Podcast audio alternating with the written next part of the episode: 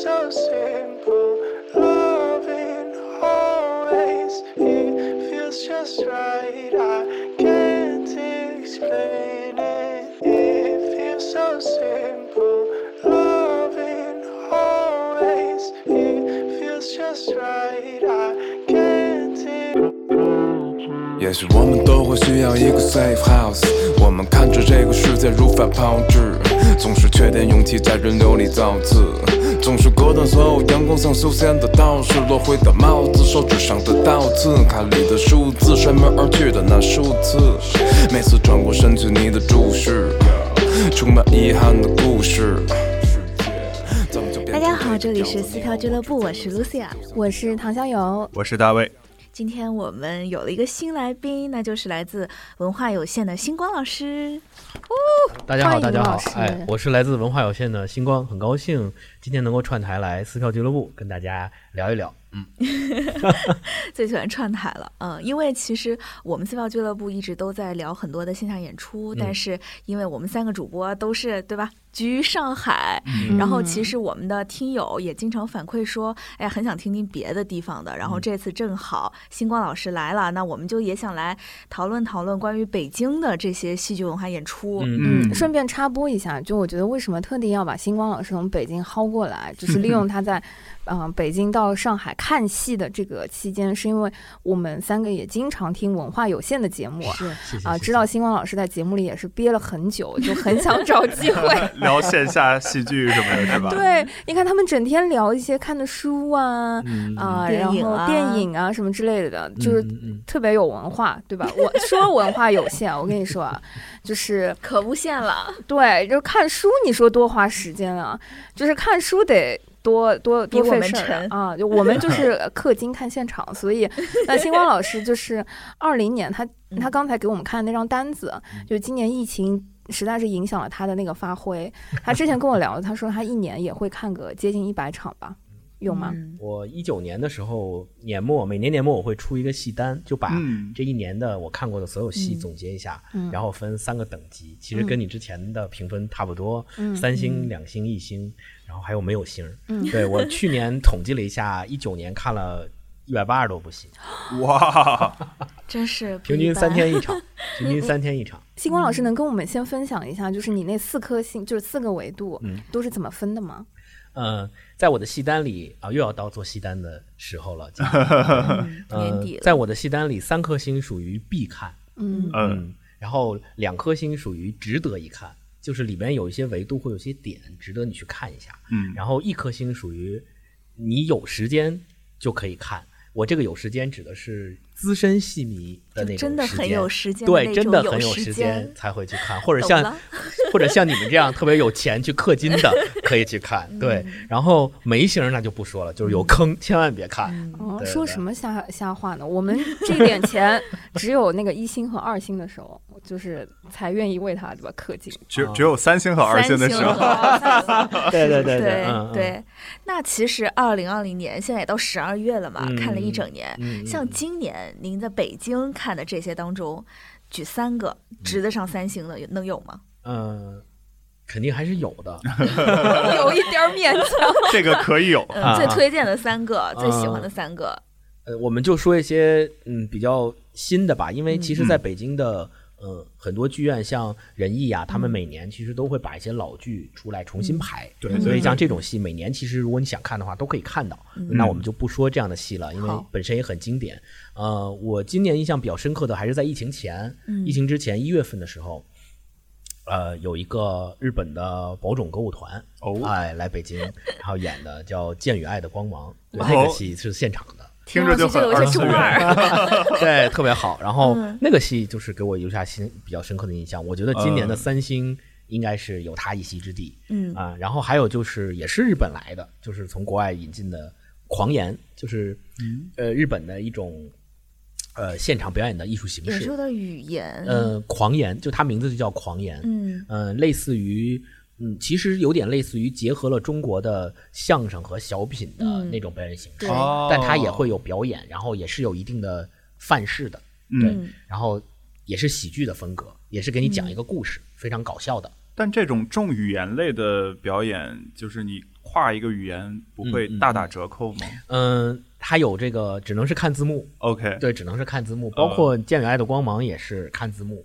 啊、啊，但是本质上来讲是嗯，更能够贴近那个国家的这种艺术形式的一种表现。嗯，我觉得这种可以呃作为打三星的标准。明白。对对对，嗯因为你不是说民族的才是世界的嘛？看看别的，看看别的优秀民族的优秀作品，OK 也是对自己的一个非常好的补充。然后另外一个部戏的话，三星我愿意给，呃，我看一下我的戏单啊。开始。翻到了另一面，选菜，啊，嗯，很难挑。很难挑。哦，另哦另一部戏我愿意给《永不消逝的电波》哦，理解理解，我心里面就在默默的想，哎，应该是他，应该就是他，大概大概率就是他了你你刚才犹豫是不是觉得可能要选两个，或者说三个不够，还是说最后一个很难选出来？嗯，也不是，因为嗯，今年的现场的演出因为疫情的原因嘛，确实比较有限。确实比较有限，现场也比较难去做这件事儿。然后，所以我这个单子上大部分你可以看到列出来的很多都是嗯 live 的戏，对。NT live 的戏，就是在大银幕上放的。嗯。对，然后所以嗯，这些我就不把它，就算它很好吧，我也不把它列为三星，因为我们毕竟是提倡看现场的嘛。嗯。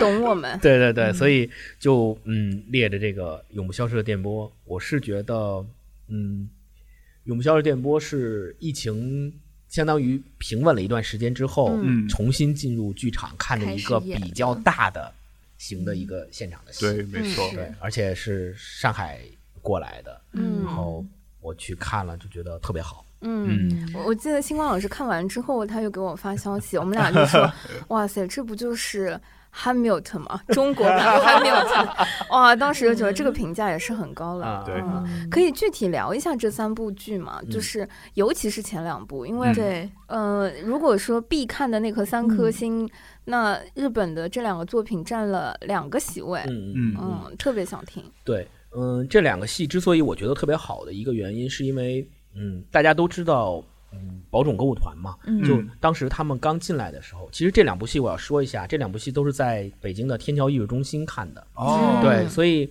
嗯，大家如果比较了解北京的看戏格局的话，就可以知道，其实北京的这些剧场的分布和它嗯所能够承载的戏的类型，类型和风格、调性都是比有比较大的区隔的。对对，比如说天桥艺术中心，它是嗯，大家都知道，嗯，特别早的时候有天桥剧场嘛，嗯天桥剧场实际上是。郭德纲最早的时候也是在天桥剧场那一块儿做 德云社的，对所以天桥剧场相当于是比较接地气的。他上演的一些剧目也都是接地气的。然后最近这两年，尤其是从一六年、一七年开始，天桥艺术中心新建起来，他们那个比较好看的大楼之后，嗯他们从国外成批次的引进了很多音乐剧，对没错比如说，嗯，那个呃，《剧院魅影》对。啊，魔法坏女巫，这些都是国外的原班的人马嗯。直接拉到北京，包括他们的设备、箱子什么都是从国外拉进来的。所以通过这一系列的操作，相当于可以让嗯北京的或者是中国的观众能够非常快的看到和接触到国际国外的国际的嗯。这些作品，嗯。而不是不用通过嗯非得你飞过去看，就成本这么高的一种方式。嗯嗯。然后，所以你可以知道，正因为天桥艺术中心从一开始的时候，它就是做的这样的风格，嗯。所以他就是特别愿意从国外去引进他们那边特别好的剧团、嗯。呃舞团的戏来，包括港澳台三地的也都是，包括我之前在那个。小友给我推荐的，让我去看陶身体剧场的 舞蹈，对，也是在天桥也是在天桥，所以对，所以这个相当于现在天桥艺术中心，相当于是北京的一个地标性的艺术的地方，嗯。它是专门放那种国外的音乐剧。嗯，嗯。这个就我我觉得一定要分享一下，就是我之前在北京的那两年，嗯。呃，对我来说，天桥艺术中心约等于上上海的文化广广场没错加没错没错。上海大剧院。嗯，对就是在我心目中天，高端，嗯，对，就是 首先天桥艺术中心，刚刚星光老师说它有两大标签特色，我觉得就是首先音乐剧其实要去上演，它是对场次、座位和音响是有一定要求的，嗯。对。所以天桥艺术中心那个场次出现了之后，甚至我觉得它比文化广场更好，因为我我在北京那两年，如果有呃音乐剧到国内来巡演，基本上上海站会有，北京也会有，但我会尽量选天桥艺术中心的场次去看。哦，嗯为什么？就是因为天桥的场子更聚气，就是它更近，它离舞台更近，任何一个观众位和观众席离舞台都更近，所以，嗯、我是在天桥艺术中心看的《Rent》，然后在天桥看了呃《深夜小狗离离奇奇事事件件》哦，等等，就是呃，首先天桥我觉得特别适合看音乐剧。嗯，那也许你在看那个戏的时候，我们俩在同一场，只是当时还不认识。对哎呀，那个时候如果有面对面见群的话，我就可能在群里相识了。对，然后其次第二个是天桥艺术中心有很多愿意尝试引进的国外的剧目，对，呃，我觉得它约等于像大剧院。就比如说像逃生体啊，一些现代舞的一些作品啊，呃，很像上海大剧院会引进的一些作品去尝试。所以在我心目中，我觉得北京的天桥艺术就是让我想上北下南左西，是西边儿，呃，比较呃接近于我心目中在上海文化广场加上海大剧院的那个格局，对吧？没错，嗯对，是。我我当时在天桥看的是剧院魅影。呃，啊，其实可以类比一下，在上海基本能承载剧院魅影的，应该也只有大剧院或者是文广。嗯嗯嗯嗯对，所以我们那我们继续说，其实正是因为天桥有这样的调性嘛，一直以来，所以在宝冢过来之前，我就盯上这部戏了、嗯啊。然后可以简单再说一下我看戏的一个买票的流程哦，我这我们特别爱听，就是看海报如何识别出这部戏的质量。啊。这个这个本事我现在还在休息当中。我我想我我想说的是买票，就是嗯。嗯，我的手机 APP 上同时有大麦，然后嗯。保利几个 APP 嘛，嗯。嗯，然后我会还有天桥艺术中心，它是微信公众号可以买票。我一般看票的时候会嗯上大麦，然后点进北京，嗯。然后点进呃话剧那个频道，然后从第一条开始往下翻，一直翻到北京的翻媒，啊我会整个看一遍。然后这个这种行为一般会在五到十天，就一般是五天会重复一次这样的行为。哇哦五，天刷一次。然后如果我发现今天刷的时候看到了我五天前没有刷到的新戏，我再我就会点进去看一下详情，嗯然后看是哪儿拍的，什么戏，什么剧情，在哪儿演，然后来综合决策我到底要不要买这部戏。哇，啊，就这个我是整个是买票流程。然后如果我觉得这部戏值得看，我就直接会下单就买掉了。嗯嗯嗯，一般是这样。对，所以，而我们继续说回来，就是在天桥艺中心的时候，呃，他那个保种过来，然后我就因为我特别喜欢天海佑希，嗯，宝种出来的对，天海佑希就是宝冢的这个女王，功勋 功勋女演员，对。嗯后来，呃，我特别喜欢看她的戏，然后宝冢一来，我一看是现场的，我就毫不犹豫的，像这种戏就必买嘛，嗯。就嗯肯定买，然后就去去看了。然后当时的印象特别深刻的就是全场都充斥着宝冢歌舞团的迷妹，啊就是像追星一样，对，对就你很难想象，你能想象小姑娘们喜欢韩国的什么韩国的明星男男的明星的歌舞团，日本的男明星，但你很难想象小姑娘们会喜欢日本的全部由女子组成的歌舞团。但你确定都只有迷妹吗？星光老师啊，那个很帅，就是他们很飒，我对对，哦就是很帅。他虽然是全女，但他会用女性去演一些很帅气的男性角男性色，角色，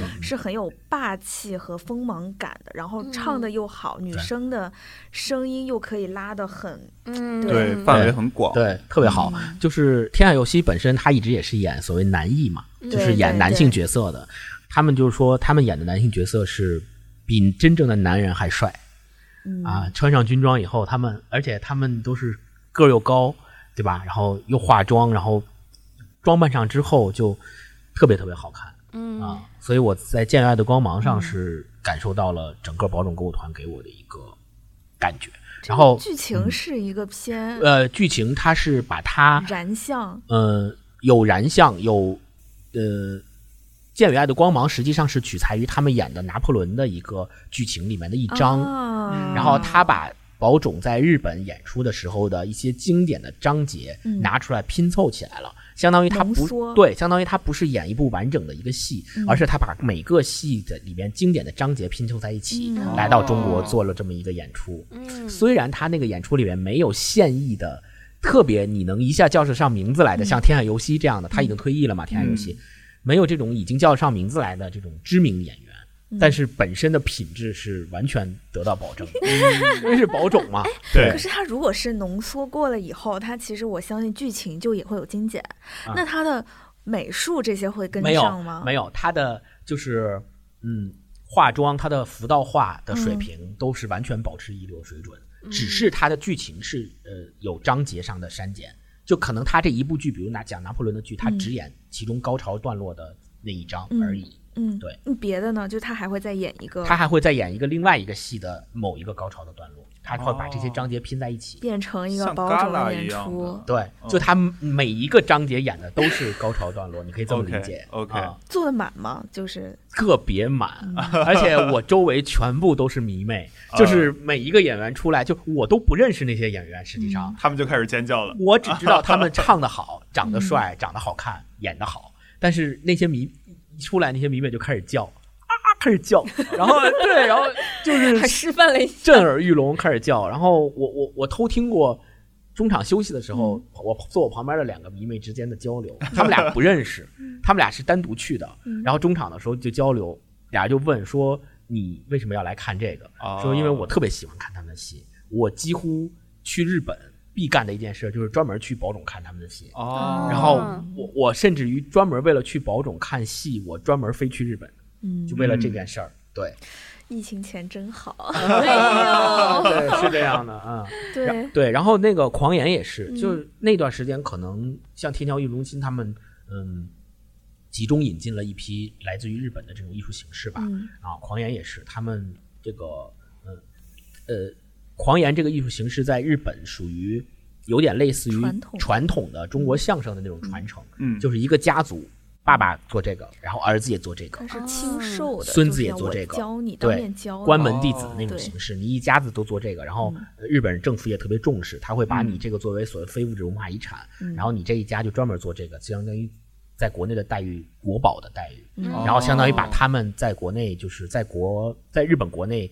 在狂言这个艺术门类里面做的最好的那一家子请过来给我们表演，嗯。也是表演了几个非常经典的剧目。虽然有语言上的一些差异，嗯。但是我们能够，呃，非常好的 get 到他们所演的那个故事里面的笑点和那个故事里面所要告诉我们的道理，你能很快的体会到，而且还有上价值。而且还有异域风情，就特别好。对，哦、就日本这种传统艺术确实跟我们相声有点像，它它就是有一个传承下来的那个本子，对，然后哦。一代人一代人的去教，然后甚至会在家族里面也会出现说。我这个东西是我的看家演的最好的一个剧戏目，然后嗯我传给我下一代，但是你这东西演的不好，可能我就会很失望，就是有很多这样的东西。然后日本对为了传承这些，他也有拍一些电视剧那种去嗯讲这种背后的事儿。嗯匠人精神嘛。对日本人在这方面也是做的特别好，嗯所以这两部戏是我在疫情之前吧，也是今年嗯、呃年初的时候印象最深刻的两场戏。嗯然后，嗯，永不消逝电波就不说了嘛。然后，因为我觉得好到 太经典了，对好到春晚了，我是对可以觉得每一章节都非常的有表现力。嗯它表现力体现在它的艺术本身是非常创新的，但是它其实内核讲了一个我们中国人耳熟能详的、主旋律故事。对，嗯但是能把一个主旋律故事用这样的艺术形式把它包装起来，重新演绎出来，给人耳目一新的感觉，非常不容易对，啊！而且舞美啊、灯光啊、服道画呀、都设计的特别好啊，就真的是就是享受，真的是享受。我看的时候，我一边看我自己，就心里就觉得啊，这个戏真好，这个戏真好。就我我现在自己有一个嗯，认定一个戏好不好的感感性标准，就是我在看这个戏的时候，内心会不会引起我的波澜？哦就是我我会想说，我我在一边看这个戏，我我如果心里就想说，真好，真好。那就一定是真好。如果我在内心里看着就没感觉，然后也不想说啥，就看呗，或者是睡着了那种，就基本上不太不太行。明白，基本就是一到两分的这个水平了。对，是这样啊电波。是在哪儿演？也是天桥吗？电波也是天桥艺术中心，哦，，对，得嘞，天桥就是艺术圣地了，我算是懂了。就现我虽然没在北京嗯生活过，我现在现在可以是对。然后除了天桥之外的话，北京也有几个地方，刚才其实我也有提到，比如说保利剧院啊，保利啊保利剧院它嗯本身是属于它的定位跟天桥其实差不多，嗯。但是它这几年的呃演的戏的风格都是偏更偏重于国内的国内的一些话剧嗯。哎，对啊，而且是比较新锐的导演改编的，嗯。比如说阳台、呃。啊，对。戏台，对，呃戏台戏台是在戏剧，最早是在喜剧院上的，北京喜剧院上的，哦。后来才去的保利。嗯。呃，相对而言的话，嗯，我理解保利的戏，它的受众面向的受众更广，因为它本身能做的人比较多。然后这个戏一定得是在其他的剧院，要么就是在其他的剧院经过了验证是好的，然后它才会移到保利里里来排期，才会给你演。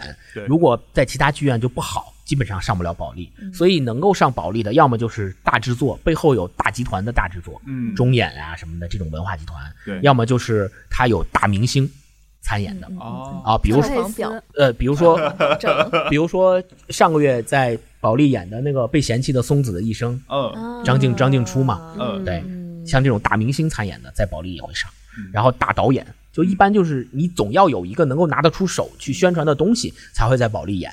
基本上，如果你没有这几样的话，保利可能不会，他不太会接这样的戏。嗯。嗯。在保利是这样，然后，呃等一，下，我要插播一下，嗯。如果小伙伴们要买保利的票呢，我可以跟大家分享一下，就是以我们这种少食多餐，就是收入有限的小伙伴呢，保利的票尽量不要买最低价。因为就刚刚星光老师也提到了，就是保利整个场子比较大，所以如果你买的是最低那个票价呢，观看舞台的时候是一定会有视线遮挡的。对，啊，是的，是的，是的，这些都是我们买过这些票价的人亲身的体验跟你分享。如果保利的戏你已经喜欢到真的是在保利一定要看它的话，请至少避坑错过啊、放过最低票价那一档 选择倒数第二档开始。对对，起码我觉得应该是五百八以上的吧，哦，这打扰了，这打扰了，因为三百八也有可能会分到二楼的边边上的座位。啊是啊对，是这样的，嗯因为他有，或者换句话说，有钱人太多了，可能前面幺零八八的就不说了。嗯，嗯，这个跟我们没有关系每隔五天刷一次大麦，好，下一个，啊星光老师。所以嗯，除了呃，刚才说到了，刚才说完保利了，然后说一些嗯，北在北京嘛，肯定要说仁义嘛，嗯仁义就是首都剧场嘛。首都剧场的话，嗯，本身是老牌子、老机构，对，这老艺术家们都在仁义，那大家也都知道。然后也有一些老剧目，像什么茶馆啊、家呀，这些都是脍炙人口的老剧目。包括最近几年排的，呃，每年都会复排的什么小井胡同啊，这些嗯也都有，每年都在复排。然后。嗯，也在推陈出新，一些新的梯队的演员不断的在演这些戏。我印象特别深刻的是今年在仁义复排的，嗯，家，嗯。就是嗯对，呃，《家春秋》嘛，对。三部曲。然后他这个家呢，也不是，嗯，是新的导演复排了一个新的本子，然后为这个家做了一个新的，嗯，怎么讲，艺术表现，嗯嗯，然后本身也是比较年轻的演员去演，嗯。也没有特别大牌，对，嗯然后整个的表现就特别好，嗯让你感能够感觉到，嗯，原著的小说所能表现出来的那些点。嗯，然后我印象特别深刻的是，在仁义买买票是特别难的一件事儿。对，嗯两两两个两个地方，第一个地方就是，如果你是仁义的会员呢，他有可能会针对会员提前一天放票，啊，提前一天放票就只有会员才能先买票，提前一天。嗯，然后有一些像茶馆这样，就是必买的票，经典热门，它在线上都不发售的，啊，对，一定是在线上都不发售要提前去，排队，一定是要提前去首都剧场的票房去买。对，仁义门口排队买票，这个是在北京话剧圈的一大热门事件啊，对啊，而且是限时限量。对你是会员，提前一天一个人也只能买两张，对，然后去买的时候提前就排队。比如他说今天下午六点放票，提前四点就去，你就发现你已经有人在你前面排队不。存在的，对，但是北京的朋友们就是特别好的是，至少首都剧场是在二环左左右吧。王府王府井那块儿，对王府井那块儿，我我觉得就是，呃，四面八方的朋友们到这个点对大家都是公平的，啊都一样。所以现在睁大了双眼，不敢相信我在听到什么。而且你想就就那种 old。school 的方式，对对对，而而且就是你想北京的大冬天，然后像窝头会馆这种剧，可能要一大早就去，对是的呃甚至头一天晚上就要开始去排队。对，是的，嗯是的，但是我不知道啊，就我开始乱说，仁义嗯不是经典剧目会一直演吗？是会一直演。对他，但是他年年就是就这些，因为首先他这个剧场的座位非常小，也不是很大，嗯对，不是很大。虽然它有两层楼，但它二楼的座位特别少。它一嗯楼本来就是一个挺小的一个剧场。对，嗯、首先剧场特别聚气，然后其次，嗯、你能想象哈，现在嗯、比如说我刚刚在回忆我之前在首都剧场看过一些什么嗯明星版的茶馆儿嗯啊、那个明星版的茶馆儿，我当时记得我进场的时候还没什么感觉，嗯出来的时候看到好几个花篮儿，那个时候正好是、啊，对对对对对，呃人人民的名义。嗯就是刚上演演完的时候，那个嗯书记达康康书书记，啊达康书记夫妇，对吴吴刚，好大的花篮儿在那个茶馆儿，呃他的那个明星版，因为有很多全明星和老艺人嗯。在在里面儿，所以明星版一般上线的场次特别少。嗯。啊，嗯，大家有可能也有那种追星和追番的方式场次少，观众受众广，然后对。数票又少，票又少所以就只能去排队。嗯对，然后质量也特别好。比如说，我还想到我之前在仁义看了《杨麻将》，嗯是濮存昕老师。嗯对，那《杨麻将》虽然他演的次数其实挺多的，嗯但是嗯就你知道，濮存昕老师也就那么几场。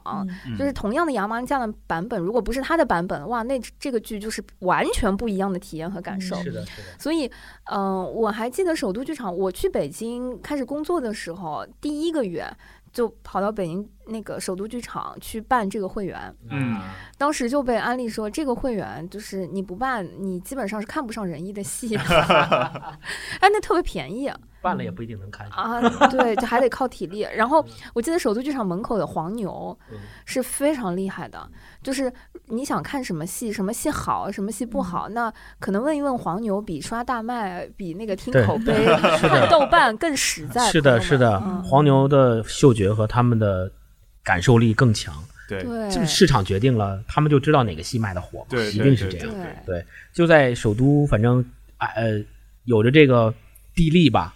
嗯，在首都剧场的一般像他这些戏我都会看。今年看了《家》比较有印象，还有一个是一个新排的戏，就是除了首都剧场有这些传统的戏目的复排之外，每年会复排，嗯。然后复排完了之后大概也就上演一到两周，嗯。所以这一年的票都会集中在这一到两周会去抢。嗯如果他这个戏的复排里面还会有比较知名的导演复排，或者是比较知名的演演员员，就会更难。嗯，对对对对，所以这个就是他的票难买的原因。然后他除了这个之外，还会有一些新戏去排，比如说今年，呃，上个月看了一个社区居委会，哦，啊，嗯，这个听着就很北京，这个实话说就如果这个名字出现在上海的这个演出市场的，我们应该是不会买的。这块，票应该也不会难买。嗯，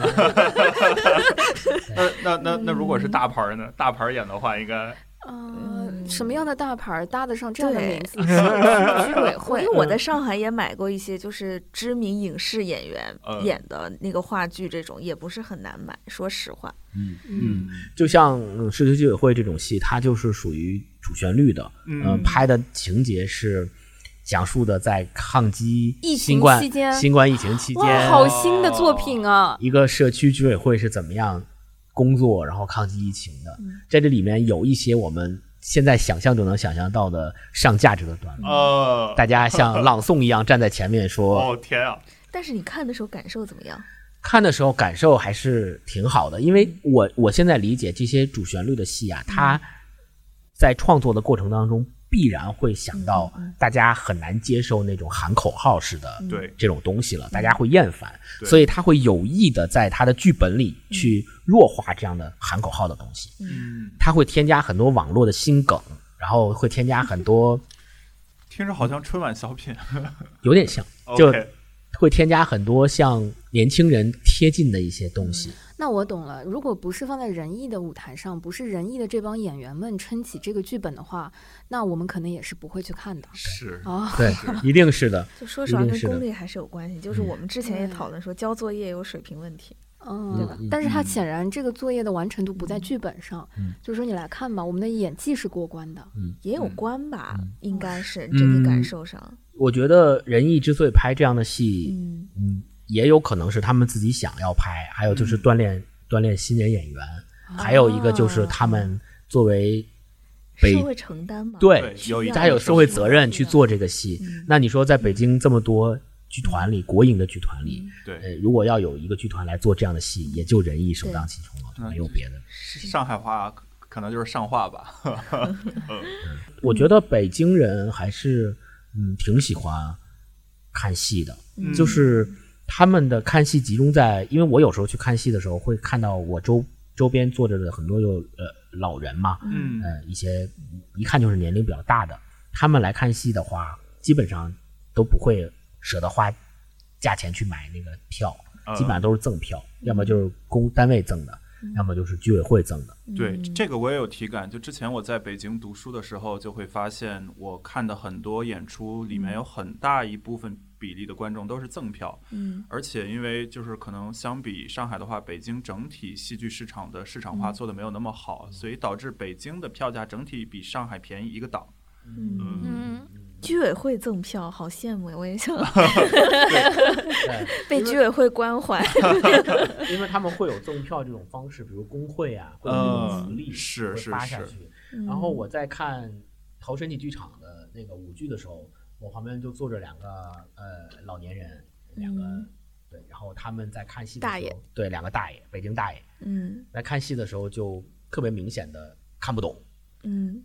看不懂，然后就实在憋的不行难了，受了，对，然后那个大爷跟跟他一起同来的那个大爷说：“这跳的啥呀？就 就完全看不懂啊。”嗯对，然后嗯当时我就觉得，哎呀，这个好可惜，这个太票，现代这个票就赠赠给他们了，他们也看不太懂，有点可惜。啊对，其实现代舞还是一个，就如果说到这个类型，就是演出的这个类型，我觉得北京跟上海其实演出市嗯场，嗯、观众的喜好是有挺大差别的。嗯就比如前一段时间，嗯，在说给爸妈买票嘛，嗯星光老师给我分享了他的那个票单啊，那个推荐的票单，大家听一下：上甘岭、大宅门儿、白鹿原、哦，白白鹿原我看过，啊我平凡的世界，哦，对各种。然后我拿到那个票单的时候，正好聊起我最近在呃，我其实是会那个剧院尝百草之后，我觉得有一些嗯。好的，我还是挺希望让爸妈也能够走进剧场去看一下。嗯。然后就分享给我爸妈是那个宝岛一村嗯啊，然后让他们去对深嗯渊嗯啊，然后让他们去看那个想看金星的海上探戈之前。嗯逃生题我犹豫过，最后我放弃了。嗯啊、我我觉得这个可能有点过了确。实有一点儿对，然后但是那个现代舞我选了呃离心剧团的那个大饭店嗯，对我之前刷的，然后就发现我我跟星光老师那 两张票单 完全合不上。有一些地域特色的。对对对对对，呃，大部分来讲，我自己的感觉是，北京相比于上海，呃，其实上海更市场化、更嗯国际化，嗯它接触外国来的东西可能更快，然后大家也更乐于去接受。呃，北京这几年虽然呃在引进国外的剧目方面有很大的进步，但我认为它上演的一些东西还是要考虑政治影响，可能会有比较大的影响。对，嗯需要一些剧更正、更弘扬主旋律，嗯更能够覆盖到更大多数的人。嗯对他，他不会说，嗯，当然北京也有小剧场的戏，就我们嗯接下来可以再说一说小剧场，比如说小剧场的中心在北京就是鼓楼戏剧场。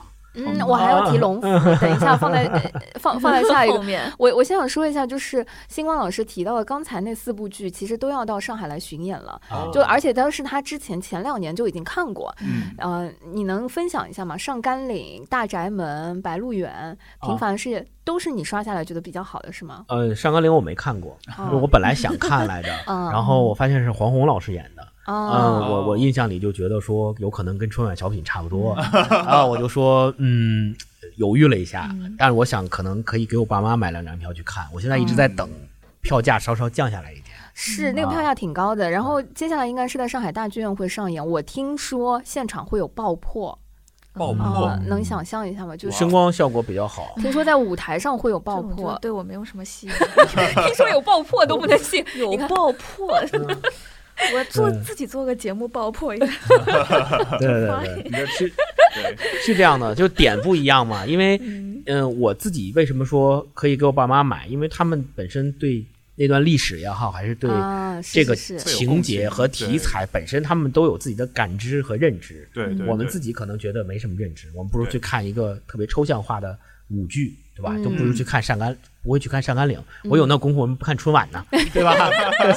所以春晚一年看一次，老对师。所以，所以就是，嗯，我可能会给爸妈看，但是我个人其实我自己也可能是因为年龄大了，所以，所以我自己对这种呃故事性强的这种证据，比如像《大宅门》嗯。比如像《白鹿原》嗯。比如像《平凡的世界》嗯。这种戏，如果它拍成舞台嗯。剧去表现，我愿意去买票看。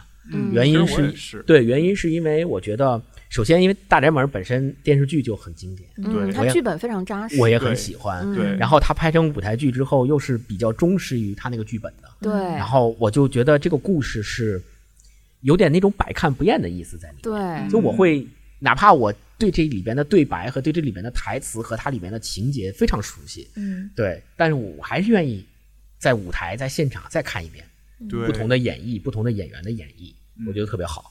大宅门是我觉得前两年看的一个电视剧改编的舞台剧里面，也是可以是三星水平的一个戏。比较成功。哦哇，三星水平，非哎我马常高了哎，那我想多了解一点，因为它其实是一个家族和时代变迁的是的，是的，，对，但你浓缩到舞台，可能顶多也就两两个小小时，嗯这个就是它的功力所对在。对对对，这个就是它的功力所在，他会把呃这个戏，你像电视剧和大大荧幕上的展现，有可能就是出一个黑幕，然后写一个十年后，然后然后演员们的服化道都变成十年后的老了这个形状，但在舞台上你不可能用这种方式去演，最多就是幕与幕之间大幕一拉拉关上，再一拉开，你就会场景就会变化，嗯。然后大家就会观众就会自然而然的知道说，哦，这个场景变了。然后演员好像也变了，嗯就然后他是不是通过字幕来展现的，而是通过演员的对白来展现的，说几年前怎么怎么样，然后大家就会天然的知道说，哦，这个已经是上一幕的几年以后了。嗯对，所以在这个过程当中，你会发现，嗯，大家会，嗯，特别我自己是特别沉浸于这种，嗯，时间在时时间的流逝的过程当中，然后你去怎么样把舞台上你要表现的那部分聚焦在一个小点上面，嗯去展现大时代的变迁。没错，因为我理解，其实每一个嗯舞台艺术的魅力就在于，它能够以小见大，它是把你的生活浓缩进舞台上的一个侧面或一个维度，然后通过这个侧面和维度去展现大时代的东西。大宅门是这样，然后白鹿原也是这样，嗯平凡的世界也是这样。你你这个跟你去读他的原著的小说和剧本还非常不一样。对你读《白鹿原》也是一部非常好的小说，《平凡的世界》也是一部非常好的小说。但是你读小说，跟你再去看他改编的这个剧，本身又是非常不一样的体验。对就这个剧改编成剧本以后，在舞台上上映以后，什么样的情节是导演着重去展现的？嗯什么样的对白是导演着重挑出来在舞台上去做的？啊、什么样的演员是嗯布景还有服化道是在舞台上面去更好的展现的？这跟你看书是完全不一样的体验。对，你看书，你看完这本书，当你合上这个书页的时候，你自己回想起这本书里面的情节，你可能会记住的有那些点。嗯但是你去看一部舞台剧之后，你看完了，你再回想这部舞台剧，你记住的有可能是其他的点。嗯它会丰富和充实你对这部作品的观感和对这部作品的体验的维度。嗯所以我特别推荐，比如说你看过这个小说，然后它有新的艺术形式，比如舞台剧出现了，嗯然后你可以去看。然后比如他过两年又拍了一个电影，可能，然后你也可以去看。然后拍了个电视剧，你也可以去看。我觉得他对这种不断的艺术的形式的推陈出新，是对一部经典作品的必须要有的东西。嗯对对，就一部经典的作品，它不可能永远以一种形式存在这个世界上，嗯它也不可能以一种形式去接受时间的考验，对它一定是各种形式都会有，然后才会才会。嗯，但是当星光老师说到这个的时候，我脑海里就蹦出了一个作品宝岛一村吗，啊、当然不是了，三负面的，三体，就是我想说，有的时候这种推陈出新，就是被检验过了之后呢，就是可以去。嗯就是当他如果对吧，呃，没有做好充分的准备，进入到其他的这个形式的时候，大家可以有所保留。嗯那刚才我们提到的这几个，我觉得都是星光老师亲测大家可以去的这个作品。嗯主要是我觉得在今年疫情的情况下，这几个作品都是出品非常有保障的。就比如说，呃，我记得《平凡的世界》是陕西人艺，对呃，在嗯全国做那个巡演。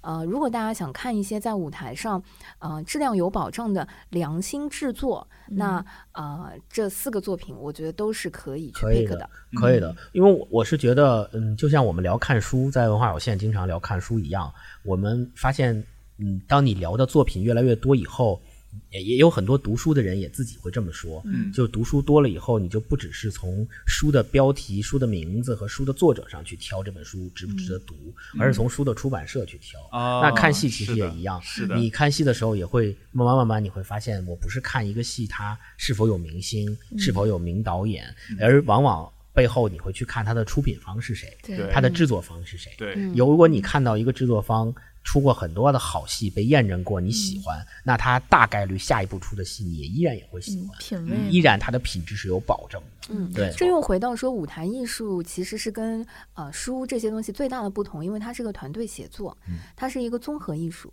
需要呃服化、声光、演员、导演、编剧等等各个环节加在一起对，都能保证在六十分左右的这个水平，嗯。它可能才出现一个六十分左右的东西。对，是的。当它，可能都在八十分的时候，大家就会收到惊喜，对。所以就出品方非常重要。嗯，也不单纯是刚才你提到那个杨麻将蒲存昕老师的表演，我也看过杨麻将，就特别特别好，而且蒲存昕老师从最早演李白在仁义开始，对也就是特别好的表演，但是也有 bad case，就是 我看过，哎，我们是不是同一个？我看的是《樱桃园》。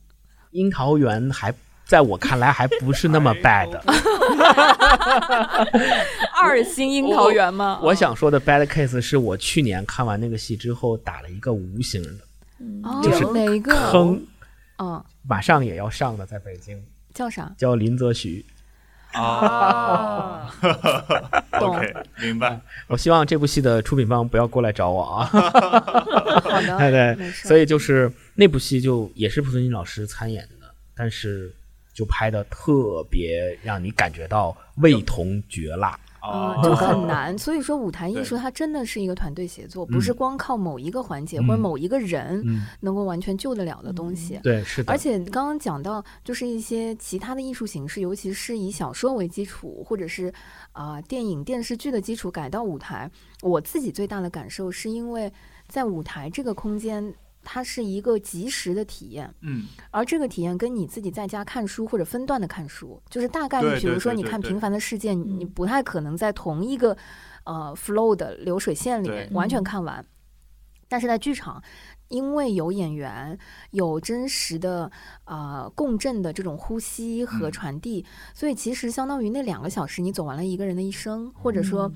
走完了一个时代的变迁。对，那个时候给你的那个触动，嗯、大概率不是故事框架本身，嗯。很多时候可能我们走出剧场的时候，是一个人物的一句台词，嗯或者说一个场景嗯引起的共鸣等等，就是那种转换了艺术形式之后的那种触动。呃，由于剧场的那种即时性、不可复制性、当下性，使得它可能跟你看这这个戏演出的前后的心境什么都会有很大的关系。嗯而它那个 flow 因为浓缩在那两个小时里面是很强烈的，嗯就是它会最真实的勾出你最强烈的那个反应。嗯所以我刚刚是很喜欢星光老师说，他现在看的一个作品，嗯最直接的那个反馈就是，当下我坐在这个剧场，我喜欢吗？嗯，我心里面有没有那个声音在想说是啊、好看或是不好看？因为这是我觉得不用通过技术的方式去拆解舞台作品，嗯完全就是通过一个普通观众最真实的人的体验，对吧？对因为，这种，特别是在你不喜欢的东西时候，会更明显。就是当你坐在，我昨天晚上就是我坐在那里就开始找他的优点，然后我整个人就觉得，哎那呀，我是真的不喜欢他。没有跟你形成共情，也没有打动。对对对，对就是当你发现一部真正好戏打动你的好戏的时候，你就会觉得投入进去，有一个有一个四字成语让你觉得终于意识到这个四字成语是真是真真正正实实在在存在的，并且可以表现出来，就叫拍案叫绝。啊，没错没错没错，就你会看一个好戏的时候，你真的觉得。啊，怎么就想拍案叫绝？我终于知道“对对拍案叫绝”这四个字是什么意思了。是对，真的而是对，而且回到说，就是我自己看舞台艺术的时候，有一个很大的观感，那个拍案叫绝的点，我的点，因为其实每个人的点可能会不一样，嗯大概率我的点，只要这个东西能带给我新知。就是新的知识或者没见过，嗯或者是情感上新的体验，或者是视觉上新的体验，嗯或者是就是剧情剧本，或者说、嗯。啊，原来嗯，可能某一个角角色人物关系，一个人的情绪里面的这种细腻的细节点，我是没有见过的、不知道的、新的知识、新的体验，我就会拍案叫绝。嗯，嗯，就小友是包容度很高的，真的。神农尝百草嘛，对对对，对，就是我，我甚至会放过，或者说我会不介意他整体的这个作品会给我打几分，只要有某一个点我觉得是啊 OK 的，嗯那我就觉得今天的这个票价我来的值。嗯，对最害怕的就是整个过程我都在找亮点。非常的平啊庸，然后嗯什么都没有，然后全程这个东西还无法引起共鸣的话，就很难受。嗯嗯对，我对上海的戏印象特别深刻的就是呃上画，嗯上画在全国巡演的时候、嗯拍改编过一系列的阿加莎·克里斯蒂的戏，啊啊，那太经典了，就是嗯，就是每一部在北京只要有上，我一定会去。我一定会去看，哎，这部又有阿加莎·克里斯蒂的戏，然后看一下出品方是上画买，哎就绝对就不会不会犹豫的。然后他们就是特别好，就是尤其是对吧？有很多戏有周野周野芒老师，那个那个演技真的是太厉害了。就是你会你会意识到一个演员真正的好演员是什么样子，就是就是真正是收放自如这四个字，又在你脑海中形成了一个具体的表现。对。但如果说到阿加莎的话，我觉得星光老师马上要聊一下小剧场了，因为呃，很明显就是当我们在上海看捕鼠器工作室出品，或者说阿加莎系列，都嗯不是所谓的大剧场作品。嗯然后他进到北京的时候，我特别好奇他在哪个剧场为主。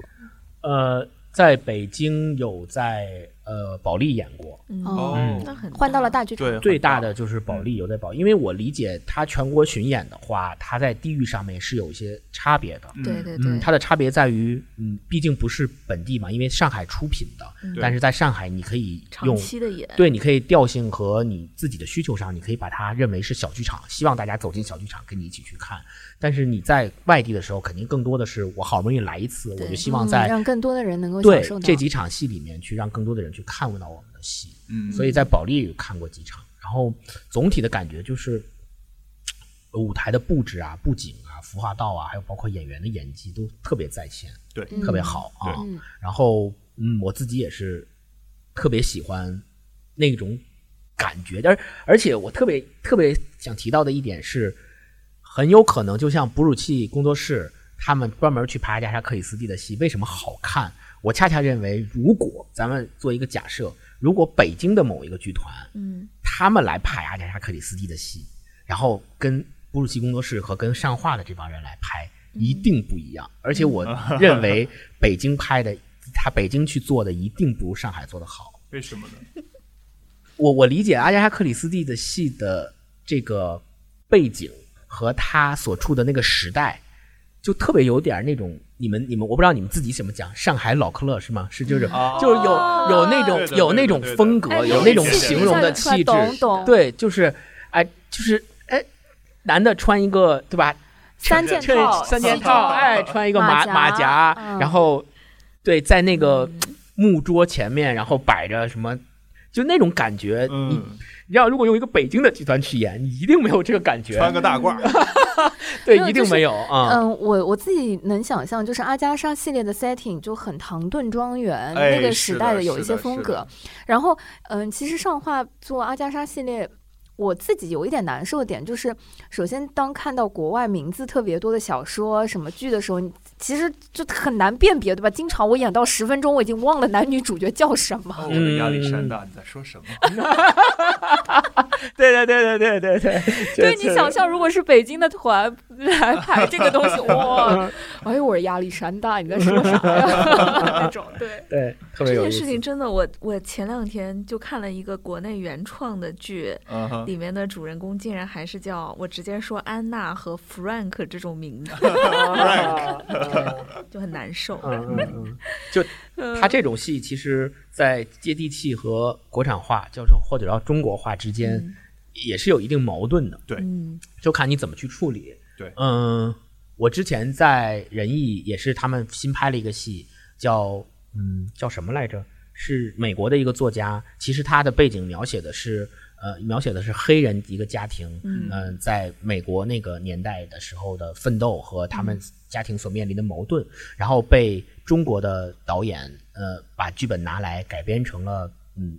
就改编成了中国的，就是他描述的，它里面的剧情和人物还都是在叫美国名字，然后他的时代背景也还是美国的，但是他是中国演员去演的，嗯就有一些些割裂。嗯你在看的时候会有一些割裂，而且它那里面涉及到肤色嘛，有白人有黑人，但都是中国演员演的，然后他只能在化妆上做一些区隔，所以 对，所以为什么要给自己找麻烦呢？所以当你当你出来一个啊黑人角色的时候，是一个脸上涂的有点黑的中国的演员，然后来表演，然后说的也都是京片，翻译腔的 翻译腔的剧本的对白的时候，你就会感觉有一点点割裂。嗯，嗯，真的。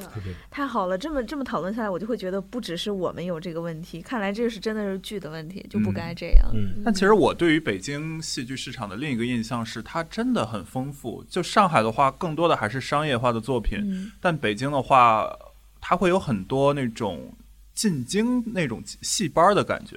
所以当时我汇报汇报演出，呃，对，部分是有汇报演出的这个感觉。另一方面，就是你确实可以在北京，只要你去挖掘的话，你可以看到很多很多不同的东西。同意，对嗯，然后我当时在北京那一年，就不光看了很多地方上的嗯作品，甚至北京传统的一些琴书这样的东西，我还看了一些，比如说南非。过来的那种，就是讲他们的这个种族呀，或者是一些这个历史事件的这种，在特别小的小剧场，应该是叫蓬蒿还是什么？对，就是那整个剧场好像观众也不超过五十人，然后就和演员，对对对，就是一个黑匣子的感觉，嗯，呃，然后和演员离得也特别近，对嗯，就是整个的气场，我觉得是非常比较多元。对非常多元的，而且我在北京就是从大到小各种剧场嗯。经历了很多很多很很丰富的地方，也有那种特别老的，就感觉是上世纪五六十年代的那种剧场，呃，就进去就很想拍照，觉得是那种老电影出来的地方。嗯对，但在上海的话，我觉得可能还是会更加统一一些，都是商业化对对相对商业化嗯更强一些，然后嗯相对硬件、软件，你可以你对的期待不会有一个特别大的 range。嗯，我有一个问题，就是你们在上海这些嗯比较有名的嗯。文化的看戏的场所，嗯。比如看一些就常规看一些戏的时候，会遇到那种年龄相差特别大的观众群体吗？会有。看京而且戏的话，说实话，对我会有影响，就是我是那种会被观众影响的。就比如说，我看的很投入的时候，旁边有一个人在大声的跟他周围的人交流，我是嗯会。哦嗯嗯，挺难受的。我甚至很想去跟他说一下，但是嗯我又没有办法，就是很拧巴，啊，所以我会有这种影响。对对，嗯所以我我为什么要提这个问题？是因为嗯，我因为我昨天晚上嗯，在上海看了 Sleep No《More 嘛，然后我就自己感觉可能跟这个戏的调性有关系然后都是年轻人，而且都是看起来都是特别年轻的，然后也都是 setting 过的，对，就是 装扮过的，对，嗯就是嗯。一看就是专门为了去看这个戏嗯。而去专门去做了打扮的什么的那种，嗯。我就感觉嗯，在北京呃这种状况相对而言会比较少。比如说我去看一些戏的时候，不管这个戏是主旋律多一点，还是实验性质多一点，嗯它本身嗯年龄相差的差距会比较大。嗯呃，比如说就有一些比如年龄比较大的人会去看，然后也会有一些年龄比较小的人，甚至于小学生跟着他的父母一起去看戏，都会有。所以我我理解就是，在北京像这种情况下，嗯，在剧院里面看这个戏的时候，因为整个的氛围和整个的气场的影响，嗯。嗯，会对你自己对这个戏的观感也会有一定的影响。因为是当当你我我特别不喜欢的一点就是，嗯，比如放看《疯狂原始人》电影，啊。一进去发现好多小孩跟父母在看，我就知道这次肯定观感不是很好。啊，对，就是我我特别想分享一些我在北京看看演出的时候一些特殊的场馆，就是一个空间会影响一个作品。我举个例子，我在北京看过一个 Flamingo 的演出，呃，应该是卡门吧，嗯在上海其实也做过巡演。但我在北京去看的时候，那个场馆特别有意思，是一个展览中心类似的那个空间。展览馆剧场，对展览馆剧场，嗯看一看一看星光老师就 资深戏迷。呃，朋友们，展览馆戏场呃剧场它的座位前面是有桌子的，然后它上面是一个类似呃俄罗斯风格的那个有大圆顶，就是、哦就是真的就是你能就你能感受到，就是大家是要开那个人就是开会开大会那种，开大会的那个个。你可以理解为缩小版的人民大会堂哦和放大版的工人俱乐部结合体。是，你看我都很难描述这两个的结合。那 是北进去配京的，瓜子儿吗？对，你知道我在那里面看了一个卡门嗯 Flamingo，嗯就是这个场域对我对这个作品的啊这个柔和的那个影响，实在是，就我我当时就拍了一个那个天顶，嗯，呃，跟我的朋友分享，我说你们能想象我在一个汇报厅，手搁在桌子上在看 Flamingo 吗？对，所以这个就是我想提的，呃，刚刚场馆的那个话题，嗯就是展览馆剧场也算是北京一个上演剧目比较多的呃一个地方，嗯而且很多戏你会发现买票的时候他会写北京展览馆剧场，嗯，有些时候我去过几次展览馆剧场之后，我就对这个剧场有点敬而远之的感觉，嗯。嗯、第一是确实观感不是特别好，你进去之后人和人之间他那个座位你知道，他座位不是沙发座，嗯。他座位是木座。硬的那种，硬的木头你的座位，得开会啊，你得坐着，对醒着，就像是开大会的时候说这个 啊，乡亲们，我们来开个会，就是类似于那种感觉，就像有人在台上做报告一样。嗯。所以人跟人之间又挤，排与排之间也特别密集，嗯，所以而且它每一排的座位啊特别长，长到你进去和出来都很不方便。哦，对，所以整个的观感不太好，而且这个戏你知道。展览馆剧场它的管理模式不像天桥，嗯它天桥艺术中心它就是它有自己的一套管理团队，嗯它有自己的呃 BD 商务对外引进的这些团队，嗯它专门可以它可以自己决定自己今年上映哪些戏，然后来对外接洽哪些戏。但展览馆剧场不行，它就相当于一个工人俱乐部，它面向所有的剧团开放。嗯。你如果想来我这儿找场地来演一个戏，OK，只要符合报批手续，嗯。我有排期，嗯。钱够，我都可以给你上。所以就会形成一个局面，就是弗拉明戈的卡门也在那儿上，郭德纲的开箱演出也在那儿演，嗯嗯所以就是他的风格和调性就非常难统一。当你看到一个戏在北京展览馆剧场演的时候，你心里就会咯噔一下，你就会想 这个戏值不值得我挤在那么一个嘈杂的环境里去看？嗯如果不能，就不会买。嗯，但是在北京有一个场地是，呃，我会把两个因素结合在一起，闭眼买的，叫龙福剧场。啊，呃，我是听到过非常两极的这个呃分享。首先，龙福是一个很很老、很小的一个剧院，嗯、它好像也没有二楼吧，然后一楼也呃。反正非非常的就是你能想象到典型北京特色的一个，我觉得最多就是校园剧场的那个感觉。嗯嗯，所以说，为什么说两极？是我有朋友说，龙福所有上的戏他接下来都不要看，因为啊他看的是国内的这些，他就觉得非常的，嗯嗯，就是有一点质量难以保证，糟糕。但是我在龙福看的全是好戏，而且是我印象非常深刻。为什么？因为我在龙福只看国外引进的剧，就当时我在北京的时候，嗯、我记得北京有一个，嗯、爱丁堡戏剧。戏剧节吧，嗯或者爱爱丁堡那个，现在在嗯上海也有一些。嗯爱丁堡在疫情没有之前，他在国外引进的剧，比如说木偶剧、嗯。独角戏，呃，然后默剧等等这些偏实验、偏小剧场类型的作品。呃，很多会放在龙福剧场，而且很多时候演完这个作品还会有演后谈，因为非常的小，非常的亲切。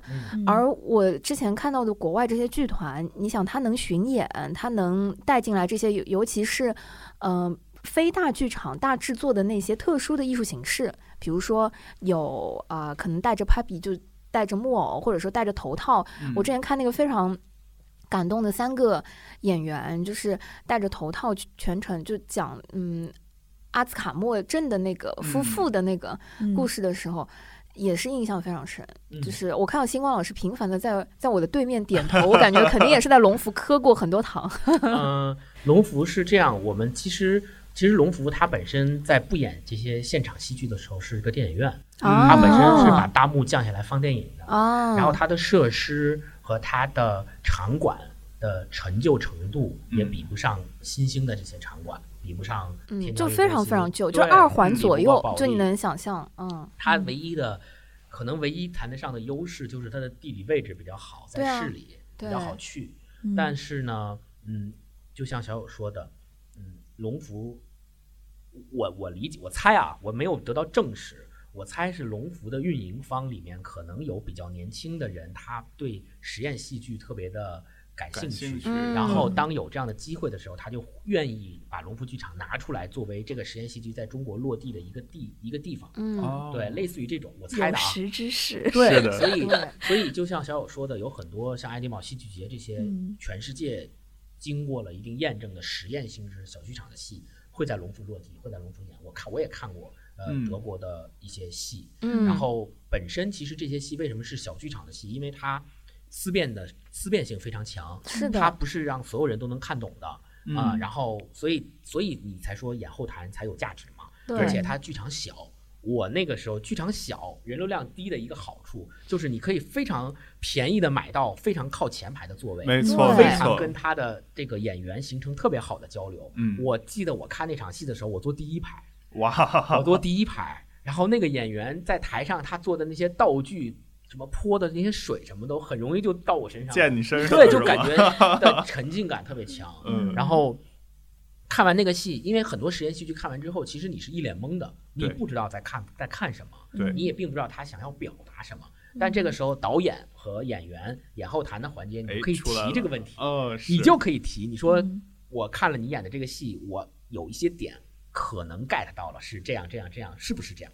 你可以当场问他。嗯。然后特别有意思的是，那些国外来做实验戏剧的这个团队特别的诚恳，就嗯。他们会说，呃，我我也不知道怎么说这个事儿，就是就是我觉得你说的挺对的 啊，我就很真诚，对就是完很真诚对全不装。他也没有说嗯觉得我要给你表演一个什么东西，你好，你外国人，你中国人，你看不懂，嗯呃他也没有，而是说他听完你说的解读，你自己的理解之后，嗯他会赞同，并且他说、嗯说，其实我在排这个戏的时候，我没有你想的这么深，我也没有你想的这么多，嗯但是你今天给我提供的这个观点，我觉得特别好啊，我觉得嗯。就真正形成了一个演后谈的交流，嗯。对嗯，我觉得这种是小剧场独有的魅力。对嗯。还有就包括鼓楼西也是，鼓楼西的剧场就更小，啊就嗯。对对，然后但是他的那个运营的团队也是特别有远见卓识的。之前枕头人是不是也在鼓楼西？枕头人的首演是在鼓楼西，嗯。他呃今年疫情呃马上就是正在恢复期嘛，嗯。他现在就在恢复演出，然后他会把之前几年在鼓楼西获得大家非常认可的这些像枕头人，包括枕头人嗯在内的一些戏，还有什么当那年我学开车之类啊的这种戏，它会有一轮新的复排和新的上演在鼓楼西，嗯还有一些新的戏。嗯我马上下个月还在鼓楼西买了一个票，新的新的票，是什么呀？可以透露一下吗？那个断手思成。哦啊、也是国外的一个排的戏，就特别小剧场。国外的这些实验性的小剧场，它有一个小剧场的戏啊，它有一个特点，嗯就是嗯，因为他是国外演员嘛，嗯来演，而且是小剧场，本身流量就不是大众流量。嗯但问题在于，这些小剧场的戏，正是因为你对他不了解，嗯但是这种不了解很有可能就造成了你去关系的障碍，但是这种障碍可能往往就会让你错过一出真正好的戏。为什么？因为往往这种实验性的戏剧的国外的演员嗯都是在他们国家特别好的、的特别好的演员。嗯，对，像枕头人，其实我也在犹豫。枕头人你怎么看？你喜欢吗？嗯，本身其实枕头人就是像以鼓楼戏剧场为代表的，嗯，这一类的小剧场的戏啊，嗯嗯，包括枕头人、丽南山的美人，那年我学开车之类的这种戏，其实它特别依赖于原本的原著的文本。嗯就这种依赖取决于什么？取决于，呃，比如当你特别熟悉这个剧作家的时候，或者是这部改编小说的原著的时候，嗯你会对理解这个戏有特别大的帮助。当你完全不知道这个小说家和这个剧本，或者是原来的故事的时候，你光去看可这个能会有障碍剧，呃，光去看这个剧，可能会有障碍。它的障碍在于你并不知道他想表达什么，因为它毕竟是一个改编戏。它是有一些需要做一些功课的。嗯，有一些意象和有一些演员所表现的情节和对白，你并不知道它实质是什么，嗯，你只能模模模模糊糊的、朦朦胧胧的感受到他似乎要表达的那个主题，嗯但本质上这个主题，如果你不去回到它的原来的文本去看的话，很难去一下 get 到那个点。所以它是一个需要，就是其实如果你做过功课或者说看过原著，会感受会更好。一定是，但是，嗯，这也我认为这也不要成为大家拒绝去小剧场看小剧场戏的一个嗯障碍，嗯因为。嗯，像鼓楼西，它每一部小剧场的戏在入场之前都会发给你一个节目单嘛，戏单嘛。嗯这个戏单里面会有这这个戏大致的一个介绍和嗯剧情的梗概。嗯嗯，你在进入剧场看戏之前，把这个梗概读一遍，嗯你再去剧场看戏，你就比你完全不知道去看要好得多。嗯就也可以。对，也可以，你带着你自己对这个戏的理解去看，我觉得非常的好。因为有有一年，我记得是一八年的时候，我在鼓楼西看了一场嗯戏叫《金龙》，嗯我我不是我就是他是在国外也是中国人排的戏，然后在国外去巡演的，也是有点实验性质的。然后嗯，本身也挺长的这个戏，但是呢，整个戏赶下来，我是觉得嗯，它这里面的情节让你感觉有些散，因为它讲的是在美国的华人的故事。嗯啊嗯呃，它的而且它的历史跨度很长，它不仅讲现在在美国的华人的情况，它也讲过去在美国的华人情况，然后中间还有时间的穿插、历史的穿插、情节的穿插、人物的穿插，各种人物之间错综复杂的关系等等的这些，然后就你去看这个戏的时候，你看到最后，你前面很有可能。看的时候是一脸懵的，你嗯不知道他在干嘛，一会儿讲一下那儿，一会儿讲一下那儿，这可能是很多实验戏剧给人的一个直观的感受。是但是看那个戏子奇妙的一点是，我看到最后的时候，当你的情绪，你任由你的情绪跟着他去走，嗯走到最后的时候，你竟然能看出，就竟然能被他感动。哦就我觉得这个戏特别的，我都能，想象，就是讲这种故事其实是特别就竟然能被他感动。嗯就他，你会发现他前面东一榔头西一榔头的这个 这种感觉，在最后的时候，他会把它融合到一起。哦，融合到一起，用一种表现形式告诉你说，其实这些故事发生在不同的历史时段和不同的地方、不同的人所演绎的，但它本质上是一样的故事，都是在一条故事的河流当中嗯流淌的故事。然后人身份的。对嗯你，你当你看到这一点的时候，你最后 get 到那个点了以后，你就会涌起一阵感动。你再联想起他之前的那个给你东一榔头西一榔头那个感觉，你会有感动。你会觉得在那一刹那，整个都整个你把这部戏所表达的东西拼凑起来了，拼成了一部完整的东西。对，这两种感觉是非常不一样的嗯。啊、第有也有一些实验戏剧是你看了之后从头懵到尾，也确实有，就从头懵到尾。没错，但是这个特别有意思的一点就是，我经常跟我的一些朋友，因为大家都知道我比较喜欢看戏嘛，疯狂的看戏，嗯。大家就说这有啥好看的？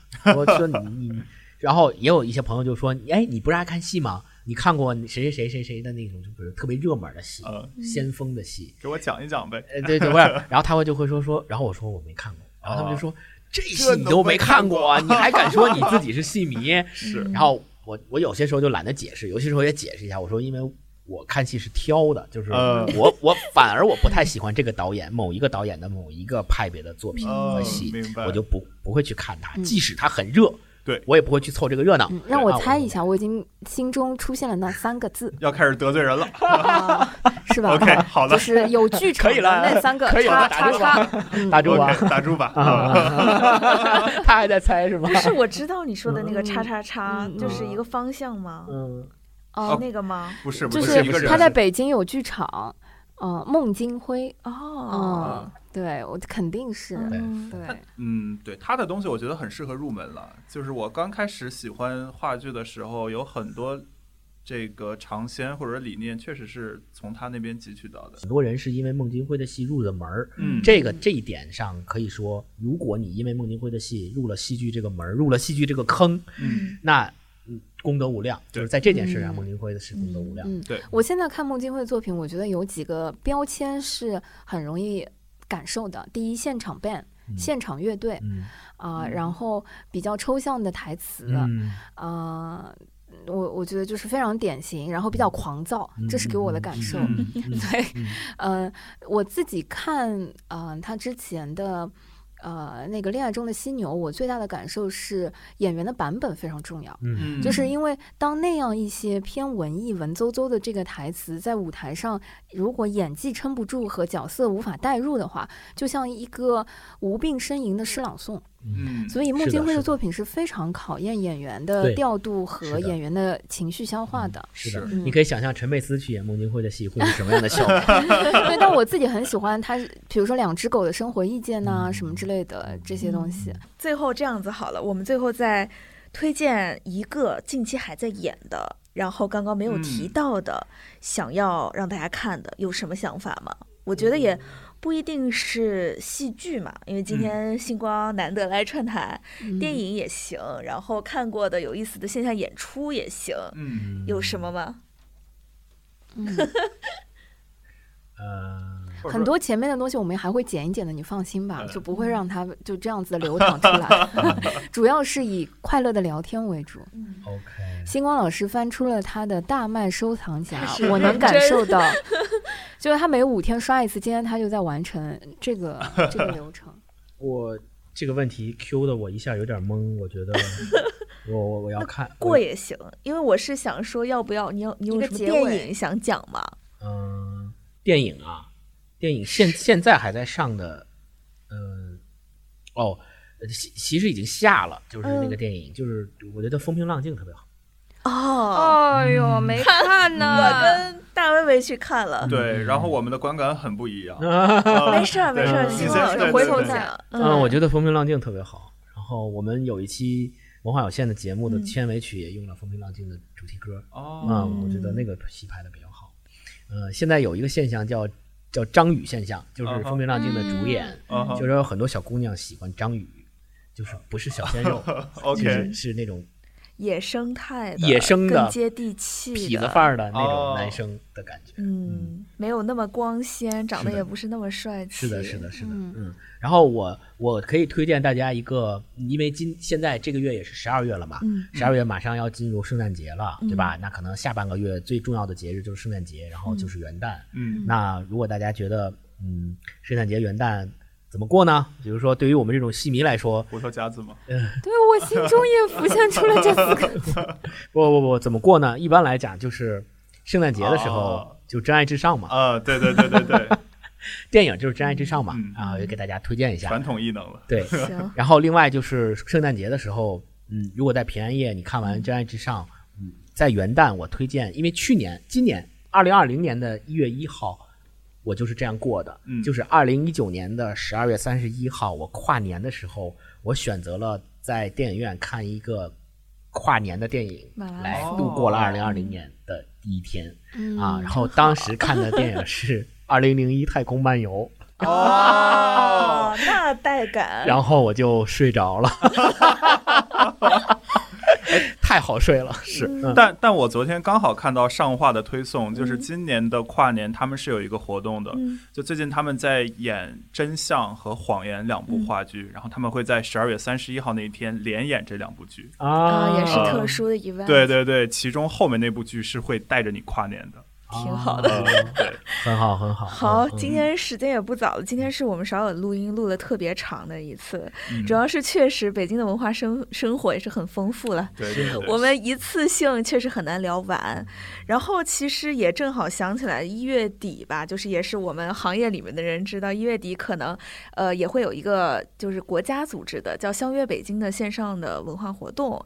其实刚刚提到的，我看首都剧场、人艺，包括呃国家大剧院等等的很多的艺术演出单位都会有一些演出的线上的放送。然后哦现在我了解的信息虽然比较内幕，还没有确定哈，但是应该是几个不止一个视频平台都会有的。然后嗯很多可能受地域所限，大家很难看到的演出，也能在线上看到了，嗯，挺好一个事儿。好，嗯嗯今天谢谢星光。谢呃谢非常荣幸来到寺庙俱乐部，跟三位一起畅聊了一下就非常荣幸。而且我觉得，确实是在呃文化有限，我很难跟大一老师和超哥一起聊关于看戏的事儿。两位老师听到了吗？也欢迎来上海 串台、这段可以剪掉。知道吗？就是为什么我们要积极的收这个尾，是因为星光老师一个小时之后马上要赶到另外一个上海的剧场去看《金钱世界 》。嗯是，谢谢谢谢，行谢谢大家。今天谢谢谢星光老师。嗯然后我觉得其实我们还没聊够，嗯咱们下次再约。好对，下次下次欢迎你们来北京，来北京我我带你们去排队买仁义的票，看仁义的，戏，这个可以。好的，好的，好的，体验一下排队买票的感觉。谢谢谢谢谢谢那今天就到这儿，大家再见，拜拜拜拜拜拜。I am not a stranger to the dark. Hide away, they say, cause we don't want your broken parts. 感谢收听这一期的撕票俱乐部，推荐您使用苹果播客、Spotify、小宇宙 APP 或任意安卓播客客户端来订阅收听我们的节目，也可以在喜马拉雅 APP、网易云音乐上收听。欢迎在评论区给我们留言，联系我们，谢谢大家。